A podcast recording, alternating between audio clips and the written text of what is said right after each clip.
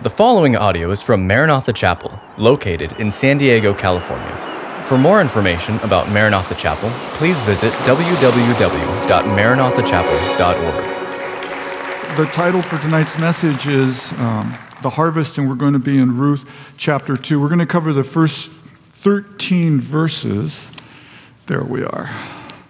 But my name is Danny Ramos, family ministry pastor here, and, um, and I want to remind you as we consider the harvest tonight that it's representative of the blessings that you and I are currently walking in, the harvest.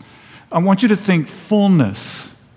I want you to think as we make our way through this passage, these 13 verses tonight, that there is enough, that there is more than enough for you and for me and for everybody else. Sort of like Thanksgiving, right? I mean, there's plenty, there's more than enough. After the Bible study, we'll have a couple of more songs, and I want to encourage you to come forward and to participate in communion tonight. Uh, what, basically, what we do is we come, we take the elements, and then return to our seats and either take them with other, uh, other folks around us or individually. Also, and this is really important, is there will be uh, a prayer team available after the service. So if there's anything that the Lord would lay on your heart that you would like to receive prayer for, it is a good time to do that. Let's go ahead and pray. So, Heavenly Father, we thank you for the book of Ruth, the story of redemption that is built around the need of a young woman to be redeemed, to be purchased out of her poverty. And we thank you that tonight we're introduced to Boaz, the Redeemer, the kinsman Redeemer, the Goel. We thank you, Lord, that he is a picture of Jesus, our Redeemer, uh, our, our Redeemer, uh, Jesus, who not only was able to redeem, but willing to redeem us out of our sin and to put our feet on a new path. And it is in Jesus' name we pray. Amen. Well, I don't know if you know, but Easter's right around the corner. Well, it is for us because we work here, and so we're considering Easter. And uh, this year, the theme is going to be Hope Rising. We'll have a Good, Good Friday service. Pastor Daniel will lead us in that and then a very special weekend of worship celebrating Jesus' death, burial, and resurrection. Our takeaway tonight is God guides our steps. God guides our steps. One of the things I like to do through the course of a week, um, maybe two or three times, depending on the schedule, is to get up early. Uh, I am a creature of habit, to be sure. Go out to Blue Sky Reserve. I don't know if you're familiar with it. I was just there yesterday. And put on my walking shoes, my backpack, and head up towards the top of the Ramona Dam. Yesterday, as I was going down the road, there was this little fella, a turkey, who was about, I don't know, 15, 20 yards ahead of me. And I was walking, he was walking, he would stop, look at me. I didn't bother him one bit. And, uh, uh, he slowed down, and then he turned around and started to walk towards me. And I go, Oh, this is going to be fisticuffs right here in the middle of the road. They're going to find this elderly Hispanic man laid lay down, his eyes are all pecked out, you know, and it just it looks terrible. But anyways, he flew off, off to the side, and then as I made my way to a Y in the road where you can go up to Poway Lake to the right or up to Ramona Dam, which is where I was going, uh, to the left, and there was a deer waiting for me. It's springtime. It's an amazing time. Uh, so if I go to the top of the dam and back out at Blue Sky, it's a little over five miles, gets my heart pumping, get, you know, just getting a, little oxygen into these, uh, into these old lungs. The gain, the elevation gain from where my car is parked is about 756 feet. And the only reason I tell you that is this. To impress you? Yeah, sort of. sort of, maybe, maybe. But once you get to the top of the dam, and you, you turn back and you look towards in the direction of Poway Lake, it is considerably below you. On a clear day, you look over towards uh, Black Mountain, and on an even clearer day, you can see the ocean. From where I stand in the morning, depending on the, you know, whether it's overcast or not, listen, I can see where I've been. It's familiar to me. But as you sit here tonight, I don't know what you're going through, and you consider our takeaway that God guides our steps, I want you to think about this that God is with you right now. And, and, and if you stop, if you stop and you look back on your life, He has proven Himself faithful to guide you in the past, which tells us He will guide us today and He will guide us in the future. I look back into my 20s, you know, uh, Wanda and I, we got married, uh, we were 19 years old and became Christians when we were 22, so the year was 1978. Started going to church, and, and, and I look back, I see God's hand on every step. It, it, it, sounds like an exaggeration, but I really can't. There were those times when I didn't know what was going on. There were those times when I was afraid as a young dad and husband. But as I look back, God has faithfully proven himself to guide our steps. And if you're a young person here tonight, I especially want you to know that this is the best time to be alive. This is absolutely the best time to be alive. And the opportunities that you have, don't let any of the old grumpy folks, uh, nobody in this room, you know, they, they uh, you know, over at the, at the shopping center, so don't let anybody speak any amount of dread into your life. Because you know what? The same God who, is, who has guided me and my generation and generations before me is here to guide you in your life as well. So God guides our steps. He has guided our steps, and He will continue to guide our steps. The book of Ruth now moves. The whole scene goes from Moab to the road from Moab to Bethlehem, and now we're in Bethlehem. Historians tell us that there were probably about 200 people, about 200 people that lived here at the time. And when you hear Bethlehem, you think Christmas, you think the city of David. If you were to go to Bethlehem today, the sprawl of Jerusalem just kind of moves out to the Palestinian Authority, and there Bethlehem is right on the border. It is a place where today that, that, that pilgrims from around the world, especially at Christmas time, make their way to to celebrate the birth of Jesus Christ. Bethlehem's a big deal to us now. It wasn't such a big deal back here. So we moved to Bethlehem, specifically to the nearby grain fields of grain. If we had been there and, and made our way out of this little village without a wall, we would have looked to the east and to the west, we would have seen as far as the eye could see, we would have seen the barley fields, kind of moving as the wind would blow across the grain. Barley harvest has begun, we've been told. Naomi and Ruth adjust, adjust to their lives, listen, listen, that have been marked by loss. The older woman, Naomi, knows the community well. This is, this is, uh, this is, you know, the people of Bethlehem are her family, close friends. This is where she grew up. This is where she married her husband Elimelech. This is where she had her two sons. Yet, if you were to see her at this time, you would recognize that her life is overshadowed by grief. Familiarity does not lessen Naomi's hurt. She lives the adage or the saying, you can't truly go home again. Since a big part of what she considers home is currently buried in Moab. The other woman is new to the village. This isn't, this isn't where she was raised. This is different. The people are different. The customs are a little different. They're all Semitic people, but things are new to her. It's important for you as you're sitting here tonight to know that she too is a widow. She is young. She's a foreigner, a Moabite. If you were to see her, even in her youth, you would see that there were lines upon her face. There were wrinkles that had already begun to develop as she too had suffered the loss of her husband. But it's also important for you to know that she abandoned everything to be here. She left everything behind to be in Bethlehem. You see, Ruth lives by a double edged loyalty a loyalty to God and also a loyalty to her mother in law. She is, as some of you are, she is a willful caregiver. Imagine some of you in here care for children some of you here, uh, those of you that are online, even are home because you're caring for a mother or a father or a sibling. You and Ruth care for others.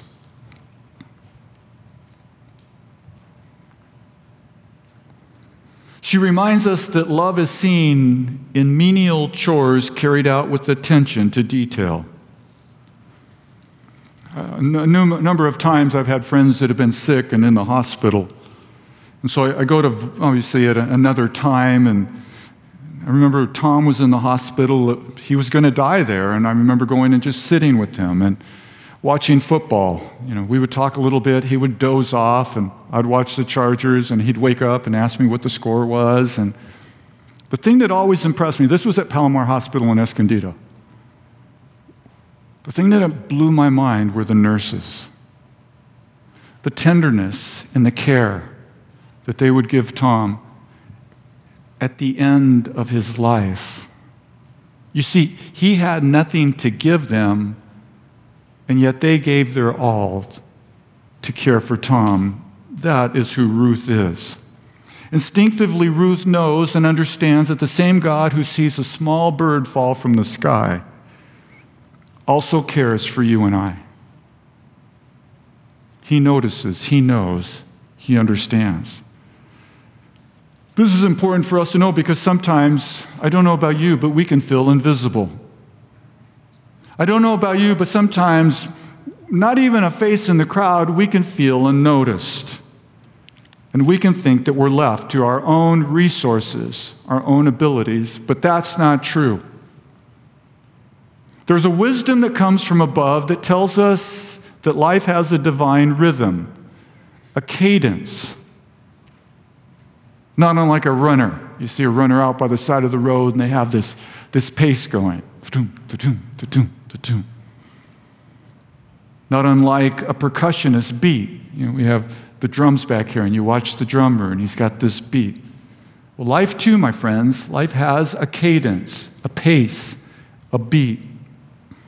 Life seems sometimes to swing hard to the right and then returns just as fast and just as far to the left. Let me read you a poem from the Old Testament. The book is Ecclesiastes, chapter 3, verses 1 through 8. When I was in my teens, there was a, a, a band called The Byrds. Not with an I, but with a Y. B Y R D S.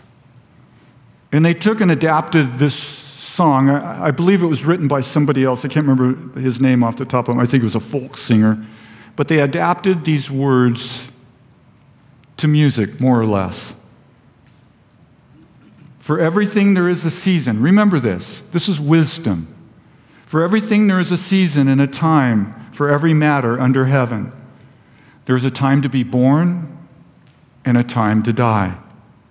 A time to plant to sow into the ground, and a time to pluck up what is planted, to harvest. There is a time to kill and a time to heal, a time to break down and a time to build up. Verse 4, listen to this. There is a time to weep, and there is certainly a time to laugh. A time to mourn and a time to dance. Danny cannot dance, but there is a time for it a time to cast away stones and a time to gather stones, a time to embrace or hug, and a time to refrain from embracing. Ever been to the airport? The kids are waiting, and here he or mom or dad, they're come down the stairs, and they wrap their little arms around their loved one. There is a time. There is a time to embrace. And then many adolescents would tell you when it comes to their parents in front of their friends, there's a time to refrain from embracing. There is a time to seek and a time to lose. I do that well. A time to keep and a time to cast away. A time to tear or to rent one's garment because of sadness, a tragedy, and a time to sow or to mend again. A time to keep silent and a time to speak. Almost done. There is, my friends, as you sit here tonight, a time to love, and there is a time to hate, a time for war. And as many of us are praying for the Ukraine right now, we pray for a time of peace. Listen to this before we get into our study. The wise king, King Solomon's poem, points to life's ups and its downs. To the time when we're up keeping in mind that there will be a time when we're down, a time when we win, and a time when we lose. Us San Diego sports fans know all about that. He tells us, he tells us amid a season of pain to hold on to the Lord because, with all certainty, in His time, His healing will mend our hearts. So let's go to the fields of Boaz. I want to remind you, as I said a little bit ago, as you would leave this small village, the people would be moving in the direction of the fields. They knew where their field was. If, if you and I were there, all we would see is stalks of grain, like waist high, like right here. All would we see is, as far as we could, is that there was grain. We wouldn't know that, that, that positioned here, there was a stone that had been here for generations, and a stone that was there for generations that marked out property belonging to certain people. I want you to keep that in mind, especially as Ruth finds herself on the edge of the harvest. The fields of Boaz, verses 1 through 13. Let's begin with the Redeemer in verse 1. Now, Naomi had a relative. The word relative is very important. We're going to talk about that. Of her husband, so he's related to Elimelech, a worthy man of the clan or the family of Elimelech, whose name was Boaz. The introduction to Boaz, like the barley harvest, brings hope into a story thus far marked by tragedy. The, writer, the storyteller winks in our direction. I, I want to tell you about this man. I want to tell you about this individual. I want, to, I want you to know that Naomi had a relative who would do the right thing. That's all this terminology in verse 1 speaks of a man who will do the right thing, a man who will treat a woman with respect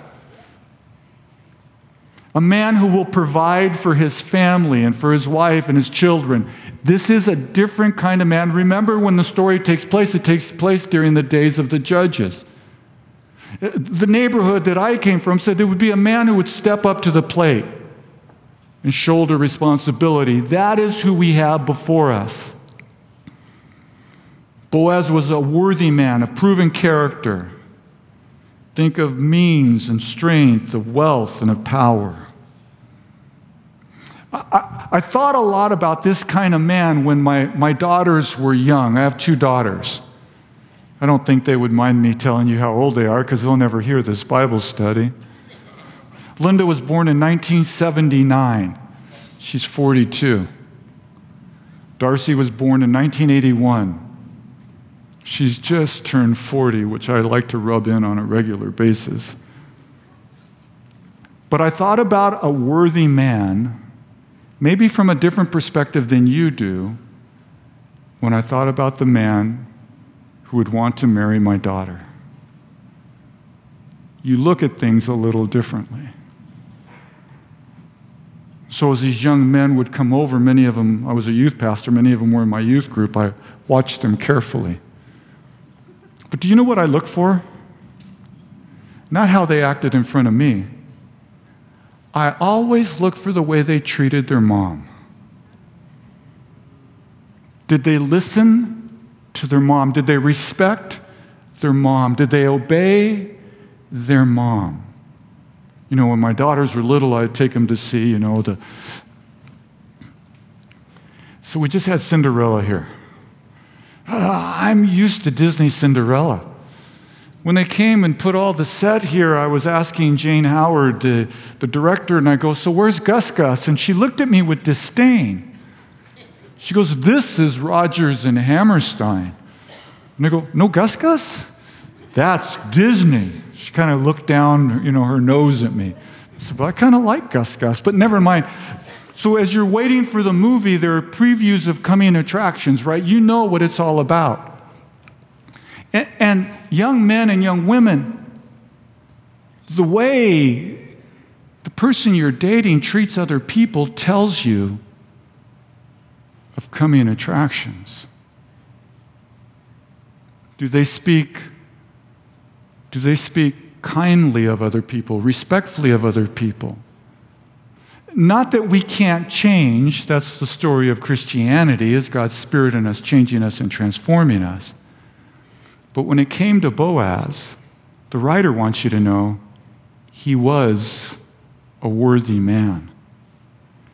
he would never treat or speak to a woman in such a way that would not be honorable and respectful.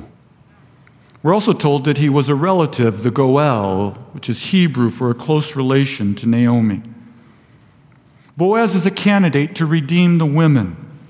I want you to think of a cultural practice that will seem very strange for you. The nearest relative to a deceased Jewish man would take the responsibility to marry that man's widow in order to have a son so that the man's the deceased man's name would be carried on. And if that man had lost his land, he would purchase that land to keep it in the family. I want you to think about a name, the name being carried on in Israel, but also the land being kept in the family. So Boaz is this man who has power and platform. Whenever I think of power, especially within the context of our society or our culture, I want you to think about this. So, in some ways, physical strength is power. And so, God has given you physical power. My question to you is what do you use it for? If we have power and platform, we have been given the responsibility to use that power and platform to help others. So maybe on that day of the week that is, you know, kind of, you know, where everybody comes out and meets on the curb with their blue container, and in my neighborhood it's a gray container, and some of you have green containers. Maybe we use our power and platform to help an elderly neighbor put their containers on the curb.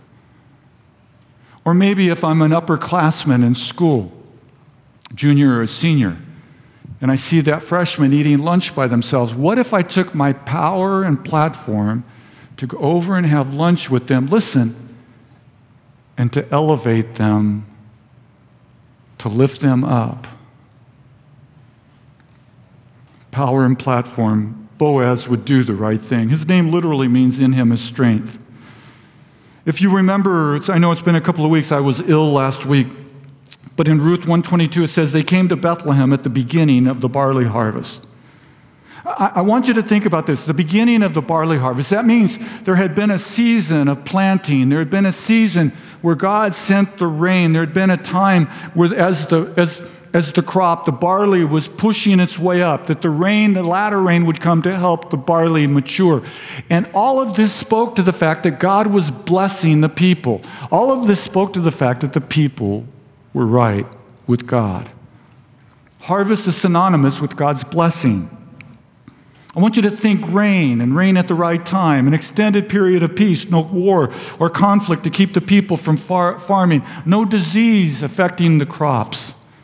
The harvest was a sign of people being right with God. But it's also this the harvest speaks of God's generosity. You go all the way back to the Garden of Eden, and the enemy paints God as being restrictive and unfair. Let, let me read you uh, uh, Garden of Eden's mission statement found in Genesis chapter 2, verse 16. Listen to these words. And the Lord God commanded, very powerful word, commanded man, and this is what he commanded him You may surely eat of every tree of the garden. The divine charge is to eat your fill. This is where soup plantation and, and um, hometown buffet, this is where the buffet, this is the original buffet. This is where you eat and eat and eat until you are more than satisfied. Ponder this, please. The world, the enemy whispers, there isn't enough. Save for yourself. But God says, there is so much. Give to those in need. This, my friend, is the harvest. This is the harvest. This is for you and for I. This is payday. This is when accounts payable come in. This is where you have worked, no doubt about it. You've worked hard. And, and in comes your increase, and immediately you don't see lack, you see more than enough. You see God's generosity given to you so that you might be able to be generous to somebody who doesn't have what they need. This is the generosity of God. This is the harvest. We see the fields of Boaz, the widows in verses 2 and 3. It says, And Ruth the Moabite said to Naomi, Let me go to the field and glean or gather among the ears, that really is the stalks of grain, after him in whose sight I shall find favor. And she said to her, Go, my daughter.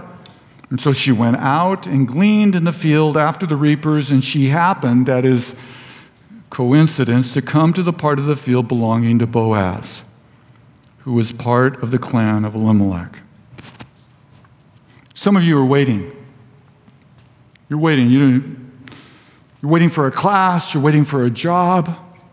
Some of you are waiting maybe to, you know, re- recuperate, you know, your health, you know, get back on track. Maybe you're recuperating from a relationship or, or, or some difficulty. Be like Ruth. Do what you can. Do what you can. Uh, you don't have to do everything, but do what you can. Notice with me, Ruth honors Naomi by asking first permission to glean. She understands that she is different. She understands that her garment is that of a widow. She understands that the complexion of her skin is different. The way she speaks is different. She knows that if she even asks to be able to glean in the field, that people will recognize her as being very different. And so she not only asks her mother in law, she knows that as she's making her way to the fields, that she's going to need to find somebody who is kind. Kind, generous, gracious. According to the law, she qualified to glean since she was both a foreigner, an alien, and a widow. Naomi agrees. Some scholars question as to why Naomi herself didn't join Ruth. Uh, this was her community. This was, you know, this is where she would feel comfortable. This is where people would, would want to bless her even more than she, she would uh, anybody else because they knew her. We don't know the answer. I won't pretend that we know the answer as to why she didn't enter into the harvest and to glean. But some think perhaps bitterness could have held her back from God's provision. Let me say again some scholars believe that possibly, again, we don't know, that so bitter was her heart at the loss of her husband and her sons that she herself held her back from God's provision and God's blessing. Please hear me. I've lost two parents. I've lost uh, a nephew, took his own life. I know the pain of suffering loss. But is it possible that so great was her bitterness that she held herself back from God's blessing? She told her daughters in law that God was against her. She told the women that came out from Bethlehem to greet her as, as, they were entering the city limits, if you will, that God was against her. Let me, let me read to you a verse, two verses from the Apostle Paul in Ephesians 4 verses 31 and 32, regarding, listen, bitterness. Let all bitterness and wrath and anger and clamor and slander be put away from you. And then he's going to add something on, along with all malice. It's as if the laundry list wasn't bad enough as it was. Instead of giving yourself to these, he says, be kind one to one another tenderhearted, forgiving one another as God in Christ Jesus forgave you. Think about this bitterness begins as unresolved hurt. Bitterness is the result of reliving an offense in our minds over and over and over again. I want you to think resentment planted in the soil of our hearts. It can be nurtured with negative thoughts. It can be nurtured with complaining to others and resisting the conviction of God's Spirit. So then, Danny, how do we deal with bitterness of life? Moses leads the people out of Egypt. You know the 10 plagues, the last was the worst the death of the firstborn. The Egyptians load up the people with their goods and with wealth and send them on their way. And they encounter the sea before them, Pharaoh having changed his mind behind them. They make their way through dry ground. Listen, they make their way through dry ground, having been delivered from the bondage of Egypt. And then in Exodus chapter 15, we're told that, verse 23, it says, And when they came to Marah, they could not drink the water of Marah because it was bitter. And the people grumbled or complained against Moses, saying, What shall we drink? Remember, they're in the desert. And he cried to the Lord, he prayed to the Lord, and the Lord showed him a log. And he threw it into the water, and the water became sweet. Listen to these words Marah promised by its appearance, listen, it promised by its appearance to satisfy their thirst, but it could not. Bitterness promises to punish our enemy but it does not. Bitterness punishes me.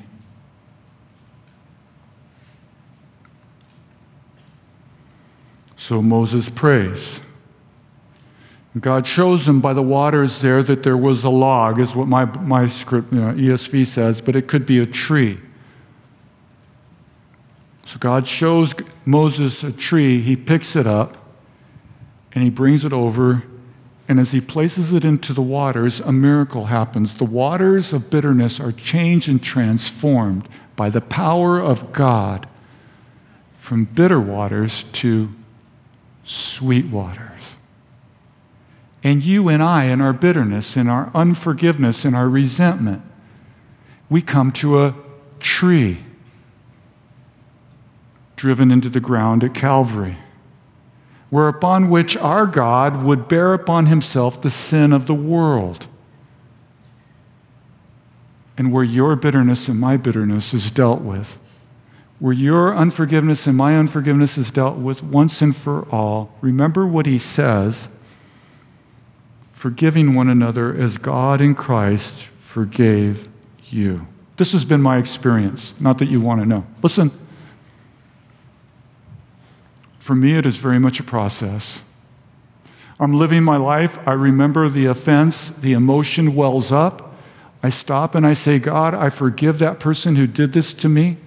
The emotion begins to subside. I live a little more life. The memory comes, the emotion, the pain comes up. God, I remember that in Christ Jesus, I've forgiven this individual until one day, all of a sudden, the memory comes and I realize that the bitter waters of my heart have been changed and have become sweet by applying the cross of Jesus Christ to the individual who wronged me.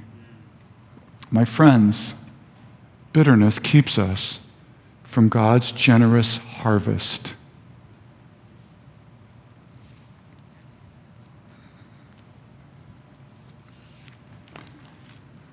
Lee Strobel said, Bitterness sentences you to relive the hurt over and over again. Verse 3 on the surface, Ruth's coming to Boaz field appears to be happenstance. It is not. God is guiding. Remember, God guides our steps. God guides our steps. Her willingness to participate in God's economy, listen, beyond her own loss, beyond her own bitterness, her willingness to participate in God's harvest allows for divine guidance. This is not a formula to get what we want from God. It's simply taking the next step. It means doing what we can do instead of focusing on what we cannot. An ancient proverb says providence, or God's guiding us, is not idle. So I want to talk a little bit about the law of gleaning here from Deuteronomy 24, beginning in verse 19. But remember this as I read through this God's provision comes through God's people. And he says, when you reap your harvest, Deuteronomy 24 19, when you reap your harvest, that is, when you go out and gather your harvest in your field, and you forget a sheaf or a bundle of grain in the field, you shall not go back and get it. It shall be for the sojourner, that is, the, the alien, the, fit, the foreigner. the fatherless, the orphan, and the widow, that your God may, that, that the Lord your God may bless you in all of the work of your hands. When you beat the olive trees, that is, when you, you go out to your olive grove and you begin to hit the trees with a stick, and the ripe olives begin to fall, fall to the ground so that you can harvest them, so you can gather them together. You shall not go over them again. It shall be again for the sojourner, the fatherless, and the widow. When you gather the grapes of your vineyard, you shall not strip them again afterward. It shall again be for the same band, the same group of people, the sojourner, the fatherless, and the widow. You shall remember that you were a slave in the land of Egypt. Therefore, I command you to do this. He says, I'm giving you this land. I'm giving you these vineyards that you didn't plant. I'm giving you these fertile fields. I'm giving you the rain. I'm giving you the peace. I'm giving you your crops that are free from disease. And I want you to, when you go through, intentionally leave behind for the poor, remembering when you yourself did not have land. And I brought you into this land. Leaving a portion of the harvest for the poor was an act of faith. It didn't make sense, may have even seemed wasteful. God's economy is not always efficient, but it is effective. Giving to those who could not repay recognizes the one who gives to all. I want you to think about this too. Gleaning gave dignity to the poor. These things just weren't given to them, they were allowed to come and enter into the blessing of the harvest. Generosity is worship. Generosity satisfies our souls. It weakens mammon's power. The word mammon was a Syrian deity for material possessions, and, and we are all influenced by mammon to some extent. The alien, the orphan, and the widow had no land to work. In Proverbs 19 17, it says, Whoever is generous to the poor lends to the Lord, and he will repay him for his deeds. It is important to understand that everything belongs to God, and we are but stewards of the harvest. Remember, it was a number of years ago, actually, it was quite a while ago. I had left a position at a church. Good old Danny didn't have another backup plan, and and I remember that the, the Bible college out at Murrieta had asked me to come and teach a couple of classes, which I was happy to do. There had never been any conversation about compensation, and so I, I teach these classes, and it's the end of the year. Because of rain, I hadn't been able to work. I was working at a construction company, but we, we were maybe getting five, six hours a week. It was one of those Christmases. I, I'm sure you've had them. There's no tree in the house, there were no presents. Wanda was working, she was a beautician, and so she was working in her shop. And I got a call from the Bible college, and I just didn't know what we were going to do. Don't get me wrong, our bills were being paid, we had food, but I just wasn't sure what we were going to do. And I remember driving a 1986 uh, Toyota pickup. It was a long bed, five speed. It didn't come with mirrors. The only thing it came with was a heater, not even a radio. And I remember I'm driving this thing down the freeway from Fallbrook out to Murrieta, and, and the director had said, Why don't you come out? We'll talk about some classes I want you to teach this next uh, semester. So, I, you know, I pull into my parking spot and I go over and we talk. And how did the classes go? And I go, well, I think they were okay. What did the students say? And they go, yeah, that was fine. These were evening classes, so I was mostly teaching uh, Bible to um, people that work during the day. And he goes, Yeah, well, we really want to look at you maybe teaching a couple more classes. And I said, Sure, you know, I can do this and that. I was, I was just happy to be doing ministry in between churches. Remember, I, I shook his hand, I said Merry Christmas, and as I made my way to the door, remember, I, as soon as I put my hand on the door, he goes, Oh, Danny, by the way. And I turn around. And he reaches it, you know, he's sitting at his desk and he pulls this drawer out and he goes, he gave me two envelopes. He says, We just want to tell you thank you. I didn't know what was in the envelopes. And so I get to this little truck. I close the door. I'm sitting there. I open the envelopes, and there were two very generous checks compensation paying for the classes that I had taught. but I wasn't expecting. And I wept. I wept. I wept because as I'm sitting there looking at God's harvest, as I'm sitting there looking at what God provided, I was sad that I had forgotten that the scriptures say, I have been young and now I am old, but I've not seen the righteous forsaken or his seed begging bread.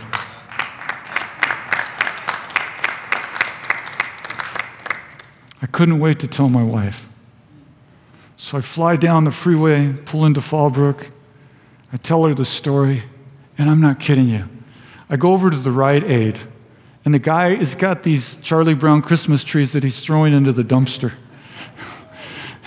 and I go, Hey, buddy. And he goes, Yeah. He goes, How much will you charge? I was hoping he'd say, You don't have to pay anything. Just go ahead and take it, you know? He goes, Five bucks. I go, Five bucks. Yeah, go pay inside, bring me the receipt. So I have this little Charlie Brown pick, uh, Christmas tree, and I throw it in the back of the truck, and I go home. But God guides our steps. Listen, He provides in ways that we could never imagine. And I'm not the, my theology is pretty conservative. I'm not give to get. Uh, that's not me, but I will tell you that He has truly been faithful to allow me to enter into the harvest every day of my life. The fields of Boaz, the good report. And behold, Boaz came from Bethlehem, and, the, and he said to the reapers, The Lord be with you. And they answered, The Lord bless you. Then Boaz said to his young man, this is supervisor, a foreman who was in charge of the reapers, Whose young woman is this? And the servant who was in charge of the reapers answered, She is the young Moabite woman who came back with Naomi from the country of Moab. And she, she said, Please let me glean and gather among the sheaves after the reapers. So she came and she's continued from early morning until now, except for a short rest. I want you to notice how Boaz greets his workers with a blessing from the Lord and how they respond. In that he notices Ruth amongst the workers means that he knew his workers well. I Also, want you to notice that the foreman or the supervisor highlights Ruth's character. First, her humility. She asked that she would be able to glean. Secondly, her work ethic. Verse 7 says that she gleaned from early in the morning until now, probably mid morning.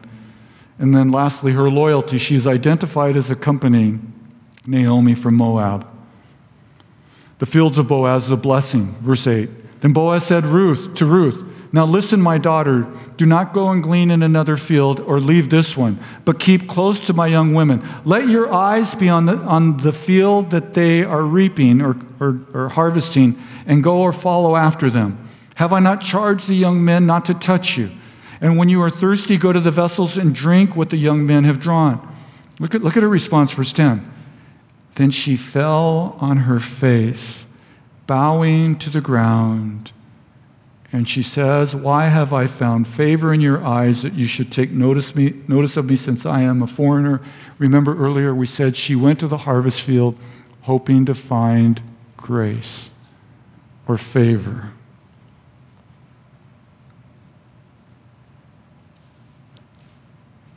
And Boaz answered, verse 11. The idea here is that he lifts his voice for all to hear. He exalts her in the presence of other people. All that you have done for your mother in law since the death of your husband has been fully told me, and how you left your father and mother in your native land, that would be Moab, and came to a people that you did not know before. The Lord repay you for what you have done, and a full or overflowing reward be given to you by the Lord, the God of Israel, under whose wings, this is covenant terminology, you have come to take refuge. Then she said, I have found favor in your eyes, my Lord, for you have comforted me and spoken kindly to me, to your servant, though I am not one of your servants. Goes without saying that Boaz, his character, his worth, is a Christ like figure in the story.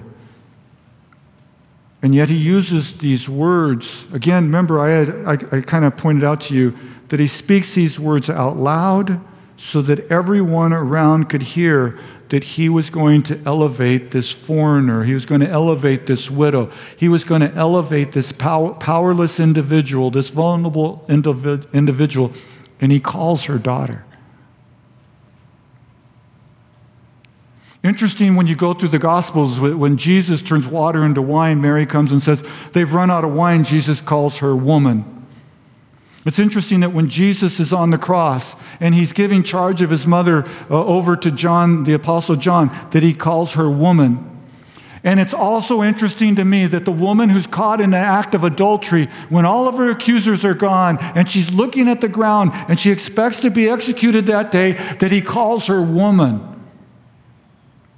He uses a term of affection and relationship. And Boaz himself here calls her my daughter.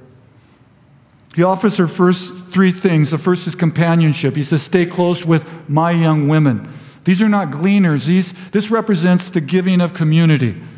The workers would cut the stalks of grain, lay them down, and these women would come and that they would wrap them with twine. The second thing he offers her is protection. Have I not charged the young men not to touch you? I have a friend, when we were youth pastors, he t- was speaking at one of his camps, and I was with him and his wife, and they were telling me when they first met and their first story of, you know, getting to I'm going to kick one of these things over. I tell you that right now. listen, listen. And I said, Jennifer, when did you know that Paul was the one? This, these are things you say when you're making, when you're fatigued and making conversation. She goes, I'll tell you when, it, when I knew he was the one. She goes, Danny, we were walking down the beach. It was our first date. We were making conversation. And as we were walking down the beach, Paul stopped. And I turned around to him. I said, Are you okay? What's wrong? And he says, We have to go back. And she goes, Well, why do we have to go back? I was enjoying our conversation. He said, Because there's nobody else around us. It wouldn't be right for me to be with you when there's nobody else around. Listen, I want to protect your reputation. So he offers her companionship he offers her protection. Have I not charged the young men not to touch you? And he offers her refreshment. When you're thirsty, drink my water. Drink our water. You don't have to go find water someplace else. Drink our water. And he says all of these things, he says all of these things within the hearing of all the other workers. And trust me, they're listening to his words. And in our homes, our children hear our words. On our jobs, our coworkers hear our words. And in our community, those around us hear our words. And Boaz wants everybody to know this special young woman is going to have community, she's going to have protection, and she's going to have refreshment. And he also gives her future provision when he says, Don't look to another field. You stay in my field. You follow my workers. Gleaning could be hit and miss for the poor, day to day subsistence. And verse 10 is telling to me because Ruth remains, listen, she remains thankful. She never acts entitled. If we are the recipients of blessing, if we are the recipients of someone else's generosity, we recognize that it is coming from God through them to us, but we never, ever want to act entitled or like we deserve it, but we see it as exactly as it is a blessing. Almost done, verse 11. This is Ruth's resume. All that you have done for your mother in law since the death of your husband has been fully told to me, her reputation certainly did precede her. But I want you to see this Ruth, a Moabite, Ruth, a Gentile, blessed Naomi, a Jew. Genesis 12, the first part of verse 3 says, I will bless those who bless you.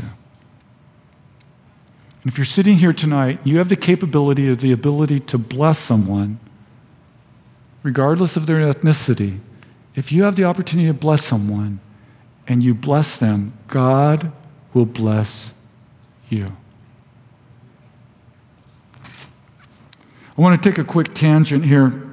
I told you, I'm almost done. I just need a couple more of your minutes. With the fracturing of the American family, our society has developed what some call tribes. I don't know if you ever hear that terminology. That is, we surround ourselves with people who are exactly like us. I only hang out with brown, bald headed old men. That's my tribe, it's my crew. It's who I hang out with.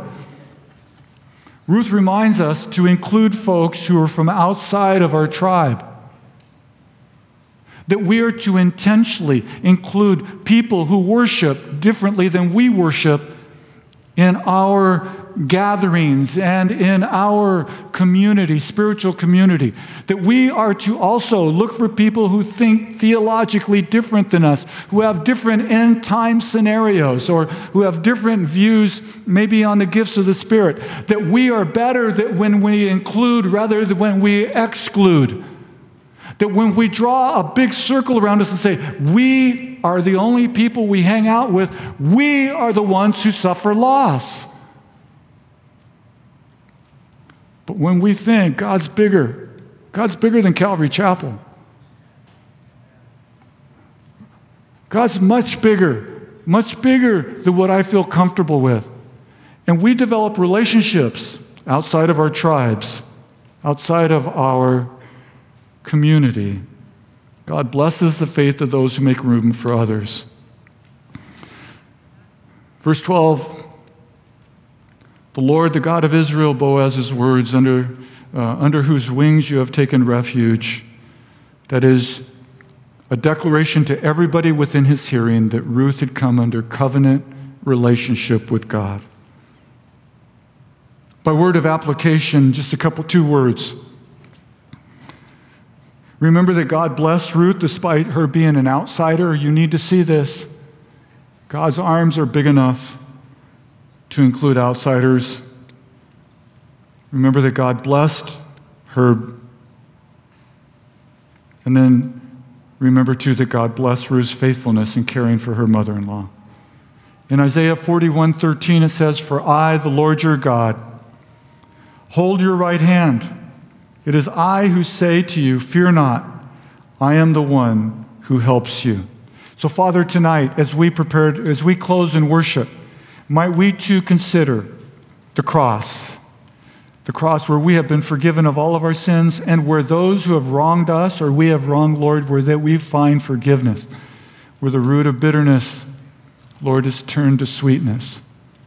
And Lord, as, as, as we consider the fields of Boaz, might we consider the fields of blessing that you have given to us. And might we see your generosity, which would cause us to be generous. Lord, be with us tonight. In your name we pray. Amen. Thank you for listening to this podcast from Maranatha Chapel. If you haven't already, please subscribe for weekly messages. Feel free to share this podcast and join us for our midweek revive service held Wednesday evenings. Visit our website at www.maranathachapel.org for more information.